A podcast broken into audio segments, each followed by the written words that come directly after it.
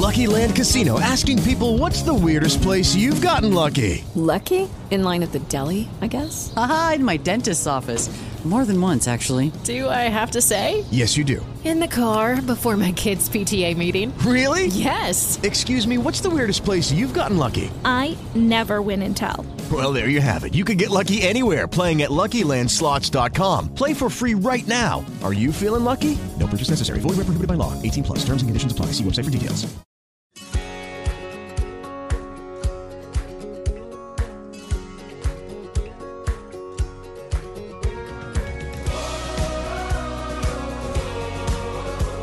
Hi, this is Mike Dream, station manager for 810 KLVZ. I met author, speaker, and discipleship trainer Mike Wolf a few months back through a men's group that we both attend. After listening to what he had to say in the group, I began reading his blogs, and his heart for men and challenging message for the church led me to ask him in for some interviews. Shortly after that, we began discussing a weekly spot so he could bring this entire message forward to our listening audience. I'm now proud to announce his new show, Voice in the Wilderness, beginning right now.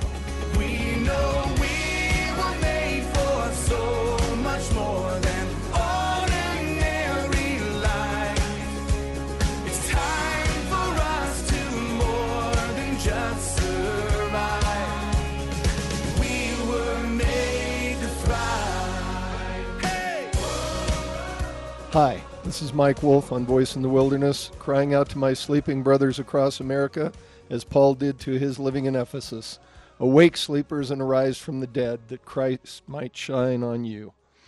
Um, I want to start this broadcast with a little something from my heart, something I've been convicted of here um, through any number of sources lately. Uh, I know I come on strong and my passions are evident concerning the things I see happening to my brothers as a result of this perfect storm I talk about. But please understand, I know there are many well meaning and well intentioned people, both pastors and folks sitting in the pews out there, who are valiantly trying to do God's work. But they're doing it within an inherently broken system, and most don't even see it. And that's why I fight so hard to expose it in the hopes that some can break out and find the Jesus of the marketplace that I know and follow. I confess too often I let my frustrations get the best of me. If you hadn't guessed by now, I'm a I'm a passionate guy. And those passions carry with them, as all things do, a little bit of light and a little bit of darkness. So forgive me when my passions make me cynical rather than instructional. It's not my intent, it just happens because I get so fired up about this stuff. Anyway, I've stated in prior broadcasts that the perfect storm holding the sons of Adam in its grasp must be exposed and understood before we can move on to building a new, true, and fresh image of Jesus that will move us from living for the kingdom of man to running in the great race that is the kingdom of heaven on earth. It is always easy to talk about positive, encouraging things, but one of the issues that needs to be exposed the most is that that is all we talk about. Jesus is not going to let himself be put in a box labeled grace, love, forgiveness, positive, and encouraging. He is the lion who is about to roar. He is the tempest that is about to break upon the naive and unsuspecting with gale force winds. And he is the Savior who is about to step down that the judge might take his seat and wield a terrible gavel. The Bible tells us consistently those who will be saved will be few, and those who will perish will be many. Many of these verses are spoken to believers, not to unbelievers. So there's a warning there. And if we are ever to get to the truth concerning who this wild and woolly God we serve is, the mild mannered Clark Kent without a phone booth God of Laodicea, so many bowed down to today, must be exposed. So, at the risk of not being positive and encouraging for a little while longer, today I will move on in our discussion of the final piece of this three part perfect storm raging against us, what I call classroom Christianity. The first part we covered was the environment of Laodicea, which means wealth and all that purchases, comfort, security, convenience, and the love of money. This plays to men's natural apathy because everything is so easy. Why remain alert when there is nothing to fear? Why strive when everything you could possibly want is a five minute drive or a mouse click away? Why work hard when jobs are abundant and if you don't work, the federal government will give you anything you need anyway?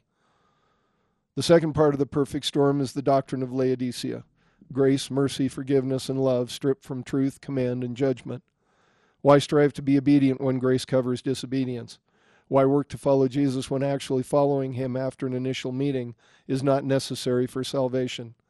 Why remain alert at your post when you're going to heaven, whether you do or you don't? Why fear God when he has been stripped of his right to judge? Today I carry on with a message I began last week exposing a religious system, a construct that further plays to the apathy of the sons of Adam. It is a system that mirrors in every way the system of religion Jesus found when he came to earth. I call it revived temple worship, where God is to be found in buildings at certain times, not in our world and our lives every minute of every day. It is a system where religious leaders build lavish facilities for us to worship in and stand at the door on Saturday evenings and Sunday mornings crying, If you want to know God, come in here. We have everything you need. They preach their tired, tried and true messages concerning grace, love, and forgiveness at the expense of truth, and then we don't see them the rest of the week. This sets up a mindset within us that we go to church rather than we are the church. We go to Bible studies rather than we are the living representations of the Word of God in this world every moment of every day. We go to do ministry during a day to serve or a mission trip, rather than mission being a way of life. In short, we've become event driven rather than lifestyle driven. Jesus becomes a teacher to listen to rather than a living model for us to emulate. Behold the classroom of students and teachers rather than the community of shepherds and sheep as Jesus intended. The classroom is why we build our extravagant temples for when teachers only get to see their students once or twice a week, they must get as many of them in the seats as they can gather. Therefore, they must build bigger and bigger temples to first lure in and then hold them all. How does this play into the apathy of the sons of Adam? Simple. It means all they need to do is think they are following Jesus, showing up at the appointed times, giving a few moments to listening to teachings about Him, opening their wallets to support the temple, and then going back to whatever it is that truly holds their interest, which for the most is making money and recreating. The Jesus they worship doesn't require they sell all to follow him. He doesn't require too much of their valuable time or attention as a requisite to heaven. He surely doesn't require they step out of what they have determined is their comfort zone to sacrifice anything of value. I ended last week's message with a quote from one of today's leading theologians and teachers who recently passed away, Dallas Willard in his book Divine Conspiracy. Quote, in our day, learners usually think of themselves as containers of some sort, with a purely passive space to be filled by the information the teacher possesses and wishes to transfer. The teacher is to fill in empty parts of the receptacle with truth that may or may not later make some difference to the life of the one who has it. The teacher must get the information into them. We then test the patients to see if they got it by checking whether they can reproduce it in language rather than watching how they live. And another quote from Reggie McNeal, one of the leading voices for reform in modern Christendom. Quote, the current preparation methodology of leaders follows a classroom and pre-tested certification model. How absurd. There is no correlation between earning high marks on academic tests and being able to lead people. What this has led to is another quote from Willard. Let me quote him again. My hope is to gain a fresh hearing for Jesus, especially among those who believe they already understand him. Very few people today find Jesus interesting as a person or of vital relevance to the course of their actual lives, and frankly, he is not taken to be a man of much ability. You see, the more we try to strip the parts of Jesus we're comfortable with from those parts that make us uncomfortable, the more we end up with something that, while comfortable, isn't really very exciting, or as Willard says, interesting. And that's what we have today in our environment of Laodicea with our doctrine of the idol of grace and our event driven system of temple worship. Comfort, comfort, and more comfort. Convenience, convenience, and more convenience. Is it any wonder the sons of Adam are falling to their inherited curse of apathy in increasing numbers because they are so bored with what we are serving up as Christianity? It is important to look at how Jesus reacted to the temple worship in his day and what he did to counteract it because there is a message in there for us. The first thing we need to understand is Jesus wasn't going to fit into the religious mold. He told us how he was going to both set up his true church and counter temple worship in John 10. He said, I am the good shepherd. That's in verse 11. And then down in verse 27, he said, My sheep will hear my voice and they will follow me. He would set the example for all to follow who wanted to be a part of his true church on earth. He was the good shepherd. In Luke 2 8 through 12, we find the first uh, announcement of Jesus coming. In the same region, there were some shepherds staying out in the fields, keeping watch over their flock by night. And an angel of the Lord suddenly stood before them, and the glory of the Lord shone around them, and they were terribly frightened. But the angel said to them, Do not be afraid, for behold, I bring you good news of great joy, which will be for all the people. For today in the city of David there has been born to you a Savior, who is called Christ the Lord. So we see the first announcement of Christ's birth was given to shepherds. In the New Testament, many times Jesus refers to the children of God as sheep. In Matthew 2 6, we find this And you, Bethlehem, land of Judah, are by no means least among the leaders of Judah. For out of you shall come forth a ruler who will shepherd my people Israel. Jesus was prophesied as a shepherd of the people. And then in John 21 15 through 17, we read, So when they had finished breakfast, Jesus said to Simon Peter, Simon, son of John, do you love me more than these? He said to him, Yes, Lord, you know that I love you. He said to him, Tend my lambs. He said to him again a second time, Simon, son of John, do you love me? He said to him, Yes, Lord, you know that I love you. Jesus said to him, Shepherd my sheep. Jesus said to Peter the third time, Simon, son of John, do you love me? Peter was grieved because he had said to him the third time, Do you love me? And he said to him, Lord, you know all things, and you know that I love you. Jesus said to him, Tend my sheep. So, to the who was going to be the rock of his new church three times, and that was obviously because Peter denied him three times. But the last briefing of Jesus the commander to his soldier, Peter, three times he referred to his people as sheep, sheep or lambs. And three times he said to Peter, I want you to shepherd them. I don't want you to just teach them. I don't want you to just be a mouthpiece for me. I want you to shepherd them as I have shepherded them. Now, what does that mean to shepherd? As with everything else taught, unlike most of the teaching pastors in our classrooms today, being the good shepherd, Jesus also modeled the shepherding concept. He took 12 ordinary men and chose to live with them now, think about this. He was doing all these miracles. Thousands of people would follow him around to listen to his teaching. Isn't that, wouldn't that be just the epitome of what most of our teachers would want today? Preaching to thousands on hillsides, from boats, in houses, in synagogues. Yet that was not Jesus' main focus. Why? Because he said, I came to be the good shepherd he not only taught, but led. His classroom was the community. Jesus taught from the life he was leading his disciples into at the moment, and it had impact because experience went along with teaching. And this is what shepherding is. And if you remember last week, we talked about the breadcrumbs that fell from the master's table. And in that whole scenario, Jesus said, My people are perishing for lack of shepherds.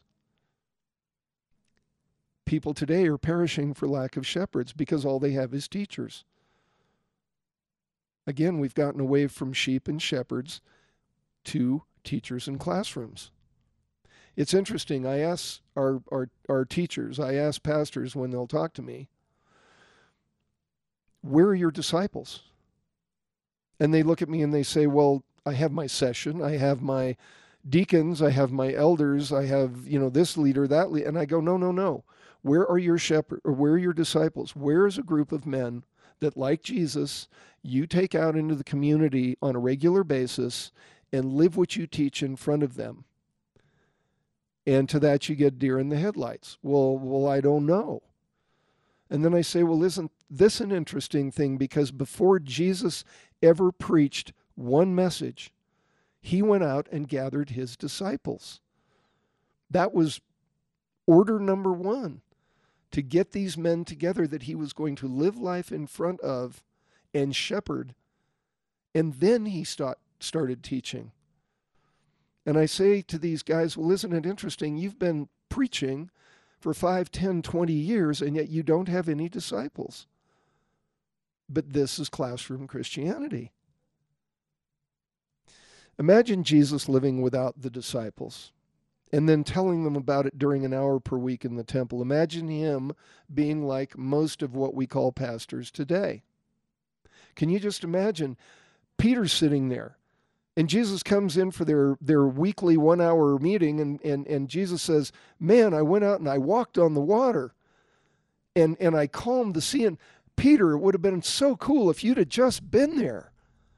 You'd have walked on the water, dude you'd have started to sink and you'd have reached out and cried out for me and I'd have taken your hand and I'd have picked you right up there and we'd have walked on the water together. But it's enough, I tell you. And you, James, and you, John, man, you guys would have had one little basket of fish and loaves. And there would have been 5,000 people sitting on the hillside. And you would have prayed over those loaves and all of a sudden they'd have become hundreds and thousands, and you would have fed the whole group and had plenty left over. It would have been so cool if you'd have been there. But it's enough, I tell you. It's enough I preach to you about it. Do you see where I'm going with this? Life with experience has impact that teaching without experience can never have.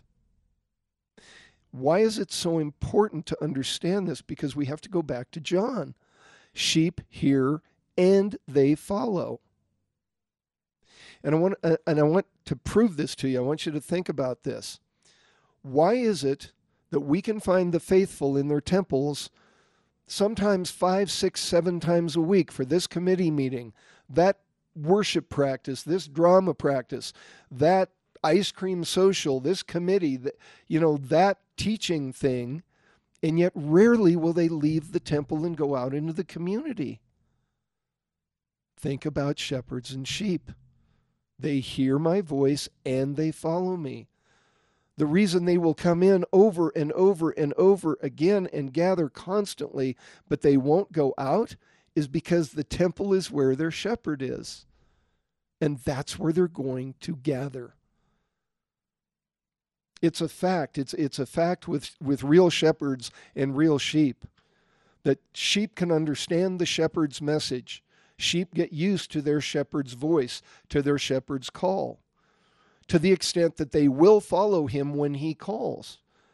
But he can stand there till his face turns blue and he has no wind left in his lungs, screaming at the sheep to go.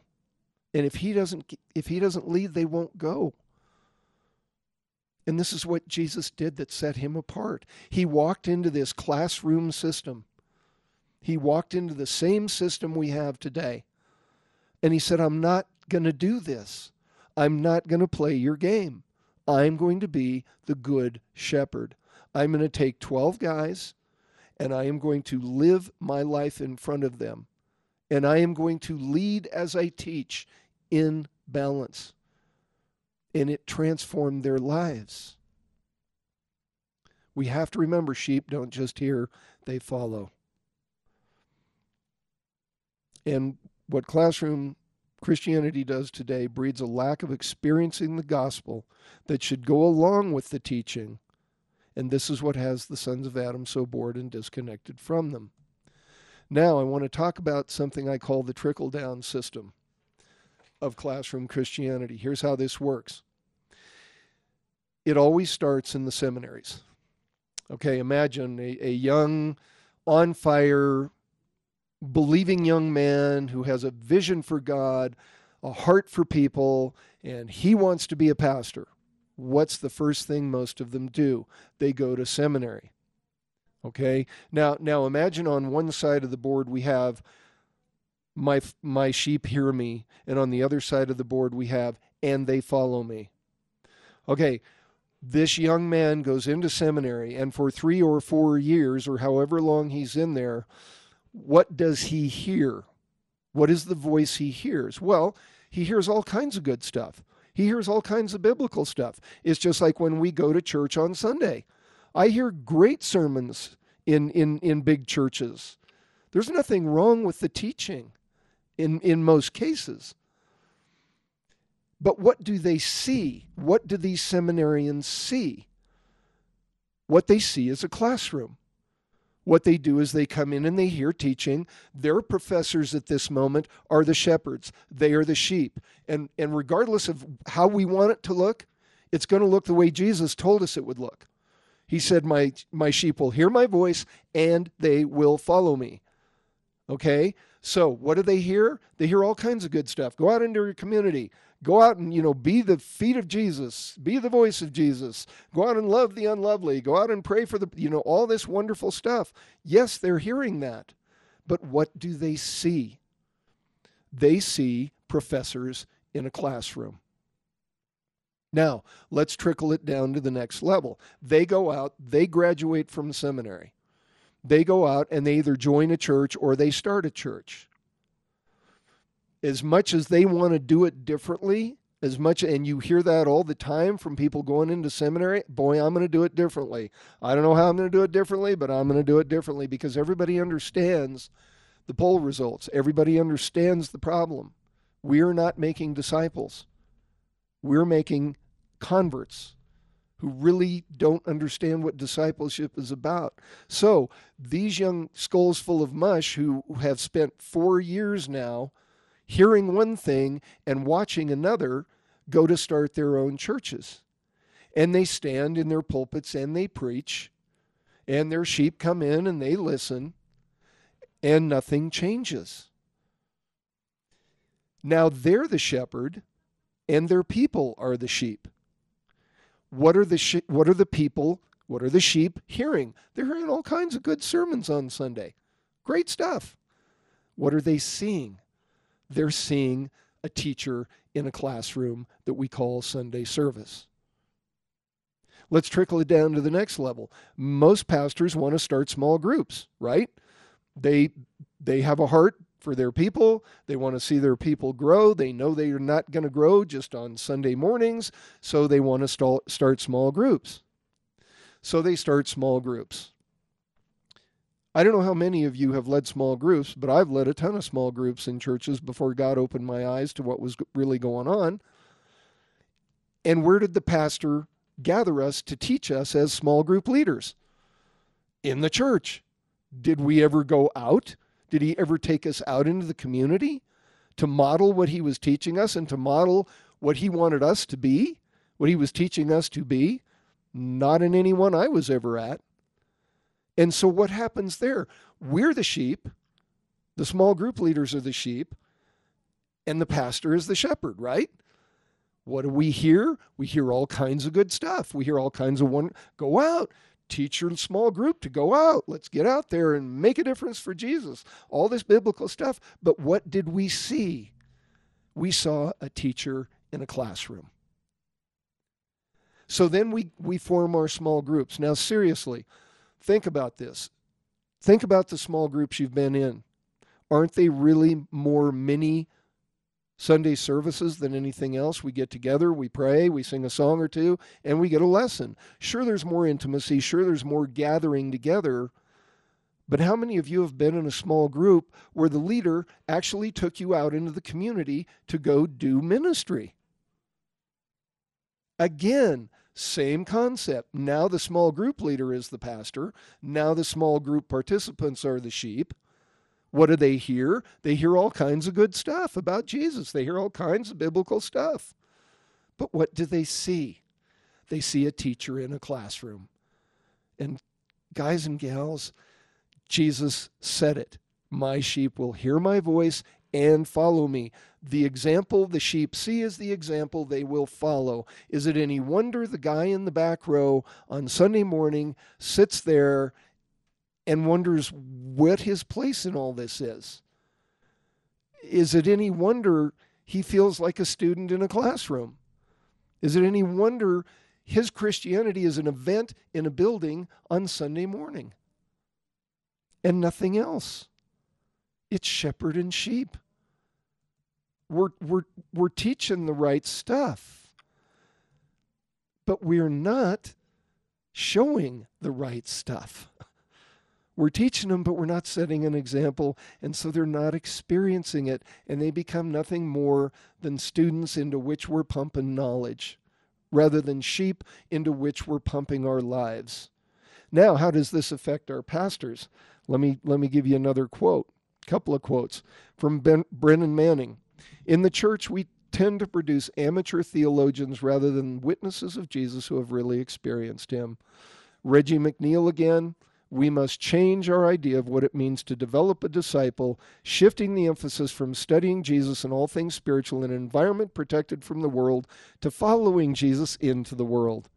And if the truth be known, many leaders do not give themselves to developing other people because they've never had it happen to them this whole trickle down system. Most of our shepherds haven't been shepherded, and so they become teachers because that's how they've been taught. And the whole thing just keeps trickling down, keeps trickling down to where the guy in the back row says, Man, it's about Sunday for an hour in the classroom. Well, that's as far as we can get today, guys. We're running out of time, and I want to finish this discussion up next week. But until then, if you're a leader, please think about are you leading and not just teaching? And if you're a sheep and you're not getting that experience, that example, go out and find a shepherd who will shepherd you. Until next week, this is Mike Wolf with Voice of the Wilderness signing off. You've been listening to the new Voice in the Wilderness broadcast with author, speaker, and discipleship trainer Mike Wolf. If you're feeling led to know more concerning Mike's challenging message to men and the church, his website is thereconnectedchurch.org, or you can email Mike at reconnectedchurch at gmail.com and request to be put on his blog list. You can find his books, The Lost Supper, and his devotional series, Praying Today's Psalms, on Amazon. Until this same time next week, remember all you sons of Adam we are made to thrive by joining the most exciting man who ever lived on the greatest adventure that ever was.